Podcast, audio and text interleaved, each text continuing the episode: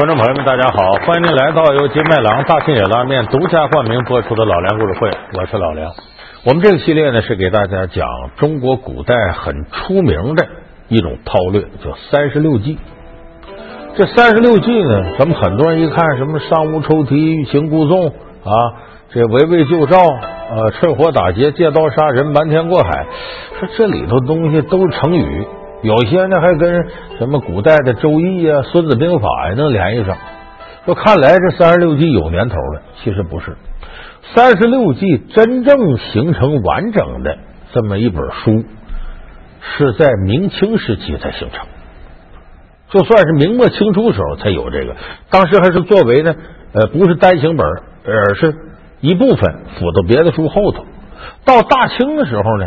这才单独的单行本三十六计才出来，所以三十六计有很多的计策呢，并不是根据上古时候的事来的，而往往和明清时期流传的一些小说啊、民间故事都能挂上钩。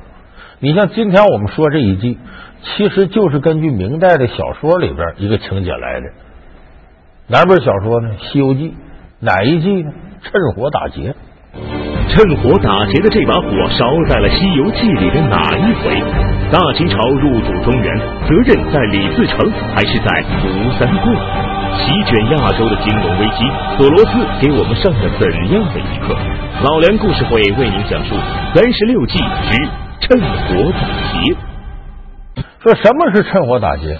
书上说了八个字，叫敌之害大，就势取利，就是敌对方呢。他出了大麻烦了，出大事了，就势取利。我借着乱乎劲儿，我捞一把，这叫趁火打劫。那有人说，那为什么非叫趁火打劫呢？趁水打劫不行吗？发大水时候，趁地震打劫不行吗？趁埃博拉病毒打劫不行吗？他为什么就叫趁火打劫呢？这就是我刚才说，他取自《西游记》一个故事。哪个故事呢？咱们看过八六版《西游记》连续剧，都知道有一集叫“霍启观音院”，就说这个唐僧师徒取经啊，呃，经过了这个观音院这地方，都是佛门同道在这住。这观音院的主持呢，叫金池长老。讲了，金池长老就问了：高僧自上邦大国而来，可曾带有什么宝物，也让贫僧一饱眼福啊？哈，弟子虽从东土而来，但路途遥远，不曾带有什么宝物在身。师傅，咱们包袱里那件袈裟岂不是件宝物？拿出来给他们看看。嗯，既有宝贝袈裟，就让贫僧一观，也好开开眼界嘛。啊，这，请，请。他就取出了锦兰袈裟，这个袈裟真是宝贝。金池长老一看呢，这眼睛就掉下来了，拔不出来了。宝物甚为光亮，灯光下耀眼，越发看不清楚了。老和尚，你要怎么看才好？呃，倘若高僧宽恩放心，让贫僧拿回后房细细看上一夜，明日清早奉还，不知尊意如何呀？这都是你惹下事来。师傅有老孙在，怕什么？老和尚拿去看个够吧。就这么，金石长老呢，从唐僧那把这个锦兰袈裟带回自己的卧室，越看越喜欢，越看越喜欢。说这个跟徒弟说，我想多看两天。那徒弟说，师傅，那你就留着唐长老住呗。想多看一日，便多留他住一日；想多看十日，便多留他住十日。这时候，长老一句话把内心世界暴露了。哎，就是留他半年，也只能批半年呢。他要走了，还是照样拿去，怎能留得长远呢？哎，一日十日，如何留得长久啊？你看。这时候，金池长老取了三毒了。何为三毒呢？佛教讲贪嗔痴为三毒，这长老全犯了。首先一个迷上这袈裟了，犯了痴字；第二个想留得长久，据为己有，犯了贪字；第三个怎么能据为己有长久呢？想把唐僧给杀了，犯了嗔字，就动怒念，动恶念了。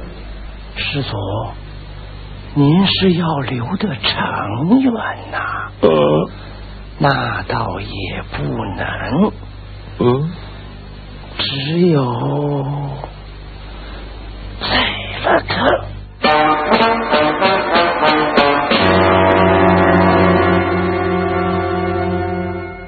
需要小心。他想个什么招呢？这个金池长老执行力不强，马上让徒弟去找柴火，干嘛？要把唐僧住的屋烧着了。说白了，就把你师徒四人都烧死了。然后这袈裟他不就留在长久了？所以出家的长老这么恶毒，他肯定遭报应。孙悟空神通广大呀，把这过程都听来了。孙悟空这也挺毒，他想个啥办法？说我要跟我们师徒四人说走就走了吧，这不解恨。你是害不着我们，但我得想法惩罚你。他想个什么办法呢？你烧你就烧，我不管。他到这个天上找四大天王，呃，赤果天王、广目天王、增长天王、多闻天王。广目天王呢，拿把伞，大伙儿记得吧？这伞叫什么呢？学名叫避火罩，就是你把这伞往在上面一拿，火水都侵犯不了你。他把这避火罩拿来，就凑到唐僧师徒四人住的屋上，所以就是烧。你别的地方噼里啪啦都着成火海了，避火罩底下安然无恙，啥事没有。那唐僧的和猪八戒、沙僧词儿屋睡得还挺香。结果这一烧，这个地方是没事的。孙悟空也坏了，他在外边开始呼吹风，风借火势，火助风威，哗，火烧开了，结果把观音院整个都烧了，就把金池长老这老家都给烧没了。这长老惊慌失措，最后跌到火堆里也死了。那么这个袈裟可在金池长老手呢。等孙悟空把这个事儿办完，再找这袈裟没了。你们哪个把袈裟藏起来了？哎哎呀，猴爷爷，猴爷爷，小的不敢，小的不敢呐、我问你们，此处可有什么妖怪？啊？妖怪，哦，啊有有，离这儿二十里地的黑风山上有个黑风洞，那里住着个黑大王，呃，他与老烟主常有来往。啊，我明白了。老和尚也有俩朋友，在附近有黑风洞，黑风洞山上呢有个黑熊怪，叫黑熊，修炼成精了。这个黑熊怪呢跟老和尚关系不错。这天晚上一看，观音院这火着的，搂都搂不住了，这都出大事了。黑熊怪一想，老和尚有不少宝贝啊，这要都给烧了，多可惜啊！我借这机会我捞两个，所以黑熊怪借着这火势就来了。就到了我的手里啦！妙妙妙啊！所以这黑熊怪的行为是啥呢？这就叫趁火打劫，借着这股火着，反正我借机会捞点便宜。所以这个故事呢，后来形成三十六计趁火打劫的一个原型故事。趁火打劫，趁火打劫，就指着霍启观音院这一把火。那么我们通过这个故事，你能看出来，要想避免被趁火打劫，最关键是你得别着火，也就说你这别出事儿。哪出事儿？内部就内部如果不乱阵脚的话，对方是没法趁火打劫的。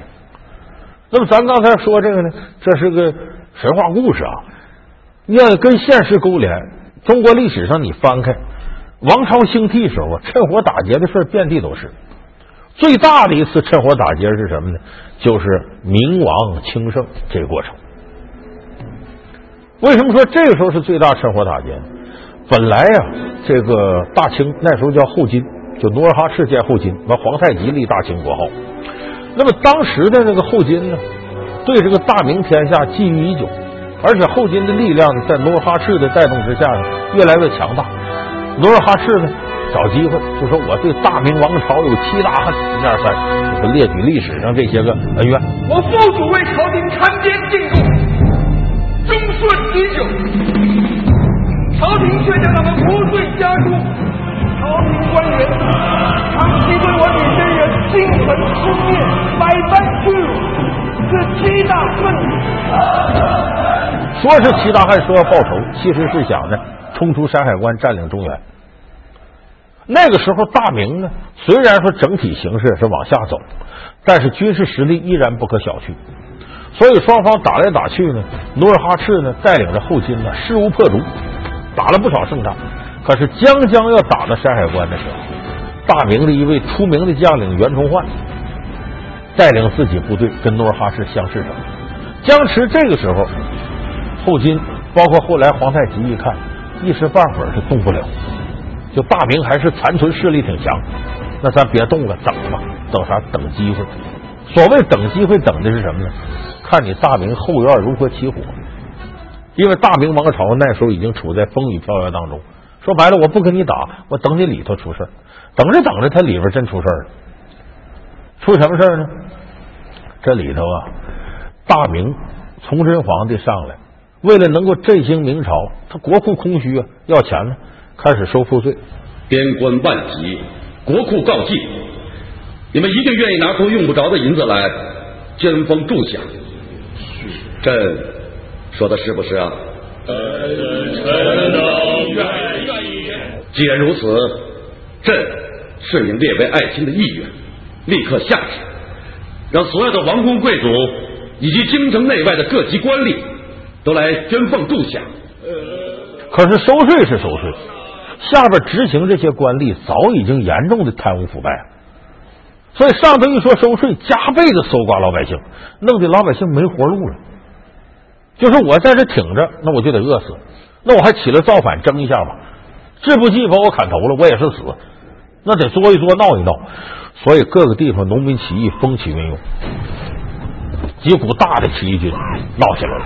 闹起来，大明一看呢，这不行啊，但是他依然有这操略。把最精锐的骑兵呢布防到山海关一带，防备这个后金打下来。然后呢，把这边的大将孙传庭撤回来，让孙传庭到西北剿匪去。说白了，就剿灭农民起义。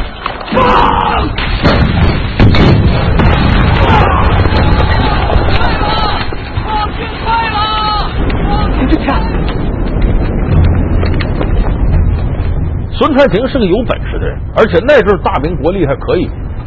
两军阵前交锋呢，先是剿灭了高迎祥闯王，后来又收服了张献宗，然后又把新闯王李自成给打的稀里哗啦，屁滚尿流。李自成带着十七个人跑进陕西商洛山躲去了，就根本不是大明正规军对手，起义军都是乌合之众。本来这个时候挺好的。你就按照这个势头发展没问题，可是大明内部又起了第二把火，什么火呢？内部不和，有人嫉妒孙传庭立了大功，就在崇祯皇帝面前进谗言，说孙传庭啊，本来在辽东那就是将领，势力就大，这回又剿灭叛贼，据说和叛贼有勾结，这势力从西北连到东北，这将来天下就是他的了。崇祯皇帝害怕，听这谗言。结果把孙传庭投到监狱去了，就抓起来了。他这一抓起来，没人剿灭农民起义军了。李自成得到喘息之机，再加上老百姓对大明王朝确实不满，这个人心向背是非常关键。等李自成再揭竿而起，哗哗啦，老百姓又过来了。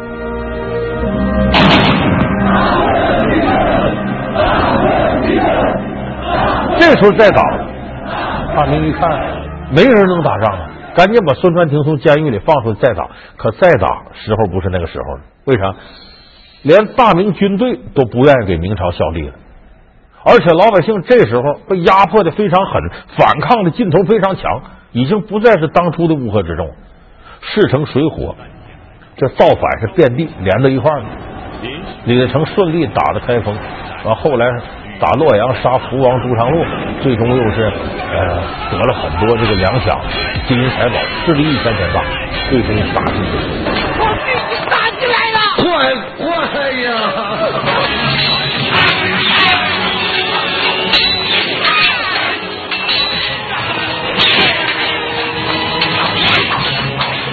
李自成兵长驱直入，打进北京，把崇祯皇帝逼的在煤山上上吊了。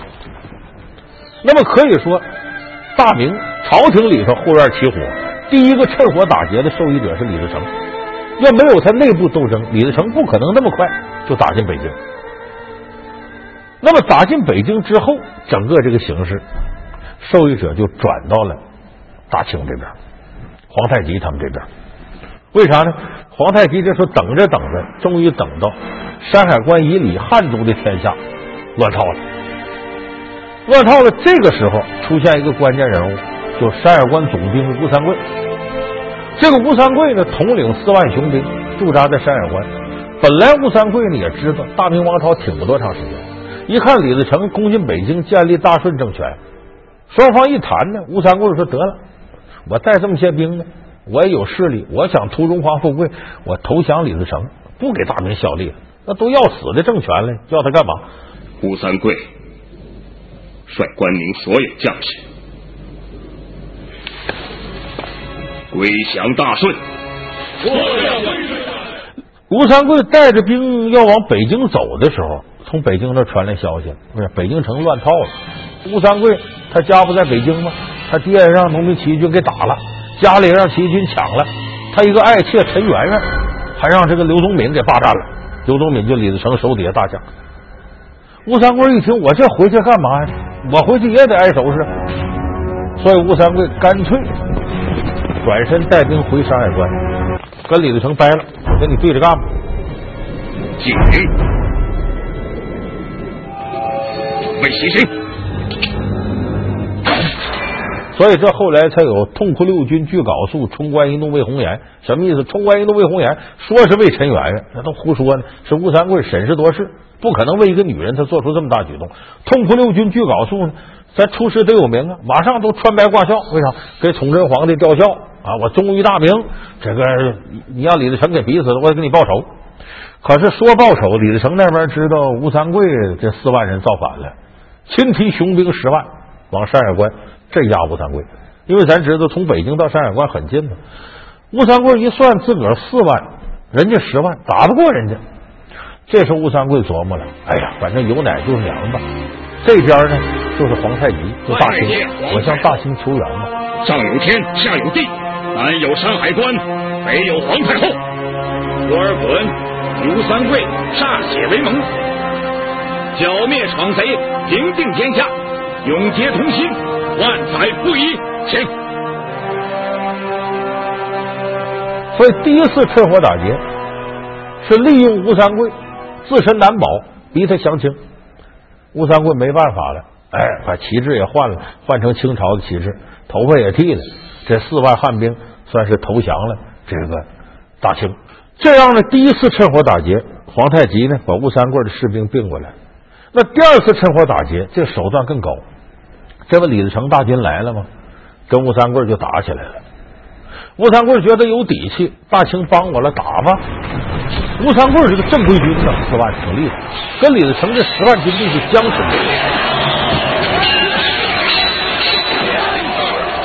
当大顺军与吴三桂在一片时殊死恶战时，多尔衮兵不血刃进入了北京城。大家都起来吧！所以你看，这个趁火打劫这一计，大清用的非常好，好在哪儿呢？他能坐等时机，等到你着火，而且他在着火最紧要的时候，作为一个砝码，抓住你的薄弱环节来要挟你，最终他获得最大的利益。所以咱们说，趁火打劫的关键在于你着火，人家才有机会。有的人说，那这着火，咱别让他着呗，这很难避免，因为任何组织、任何个人都难免有疏漏、有纰漏。你说你啥错误不犯，很难。诸葛亮厉害吗？那还重用马谡、石阶亭，没招摆空城计。所以就说内部出现纰漏，出现点这个祸患，难以避免。那么怎么样能够减少损失呢？就是趁火打劫，你想让别人不抓这机会很难。那怎么能够减少打劫的损失呢？你自个儿得谨慎，时刻保持警惕，轻易不能冒险，你才能保证不被对方趁火打劫成功。老梁故事会为您讲述三十六计之趁火打劫。老梁故事会是由金麦郎大金野拉面独家冠名播出。这个事不光是中国古代有，在现代世界上，趁火打劫例子也很多。这种趁火打劫与反打劫之间的较量都有。你看，比较典型的，咱们都知道，九十年代末期时候有个东南亚金融危机。一提东南亚金融危机，很多人想到一个人——乔治·索罗斯，金融界大鳄。说就是他弄的，哎，他采用一些阴谋诡计，洗劫东南亚金融界，最后弄得好多人都跳楼，他挣了好几十亿美金，每一分钱都沾上东南亚人民的鲜血，很多人恨他。但其实索罗斯是个什么人？金融领域了不起的专家。他为什么能造成东南亚金融危机？是你东南亚本身的金融体系毛病就大。你看一开始索罗斯盯着哪儿？盯着泰国。为什么他盯着泰国呢？泰国当时的经济就出现泡沫。本来这个国家底子不那么厚，到处搞基本建设，又是起大高楼，又建铁路的，搞得红红火火的。老百姓疯狂的投资，买房子呀，炒股啊。就说经济泡沫一出现了，你的底儿没那么厚，是兜不住的。九七年，索罗斯就发现这国家底儿不厚，有机可乘。他采用什么方式呢？大量的囤积泰铢，就泰国的货币泰铢，然后到一定程度往出放抛售。他动员了国际上很多金融公司，也是纠集了几十亿美金来的，气势汹汹的。结果泰国把所有的外汇储备拿出来，挡不住了，一瞬间泰铢贬值，急转直下。老百姓跳楼一堆，为啥跳楼？你那么想，假如说我买房子，我用了二十万泰铢，结果泰铢一下贬值了，我这房子不值钱了。我想上银行，我还贷着款呢，可是泰铢贬值呢，我再还那些不行了，得成倍成倍还。我这房子价值还没涨，你说资产原来有栋房子，现在变负资产了，我还到底给银行钱都不够。你说有受不了的不得跳楼吗？炒股今天这样，明天这样，谁也受不了。所以那时间东南亚各国风声鹤唳，草木皆兵，连带着新加坡、菲律宾、马来西亚全跟着倒霉。而最后索罗斯呢，带走了几十亿美金回去。很多人骂呀，索罗斯缺德呀。其实你没法骂他，为啥？人家是抓住你的漏洞来的，就是你的金融体系和你的经济发展本身的危机就很大。所以自那以后呢，东南亚各个国家对于这次金融危机居于优势，对经济发展各方面的管控要比原先合理多。所以你不能说索罗斯如何如何，他最多算缺德，他人家不违法，你也拿他没办法。所以说趁火打劫，关键你自己的本事够不够硬。当你发现有危险的时候，能不能及时把危险控制到最低程度，而你不去冒险，这个很关键。当然说这个呢，总体来说呢是想获取自己利益，但是你要把它用到一些正当领域，把它用到商战上或者其他方面，哎，你给自己的正当利益。呃，来自己做一番谋略，这还是无可厚非的。所以趁火打劫，无非是个双刃剑。哎，你用它行善，那就是好事用它作恶，那就是坏事也就是说，中国古代三十六计，好多计谋叫运用之妙，存乎一心。它有多精妙，要看你是行善还是行恶。所以这事儿给大伙剖析呢，不是教大家怎么用这事儿作恶，你好好琢磨琢磨，要能识别出对方要对你趁火打劫，咱早点防范也是好的。金庸笔下光怪陆离的武林世界，为何武功越是高强的人，内功越是深厚？摸不着的内功到底有什么神奇的作用？高超的内功如何练就？玄妙的内功是真实存在，还是小说家的天马行空？老梁故事会为您讲述摸不着的内功。老梁故事会是由金麦郎大金野拉面独家冠名播出。我们下期节目再见。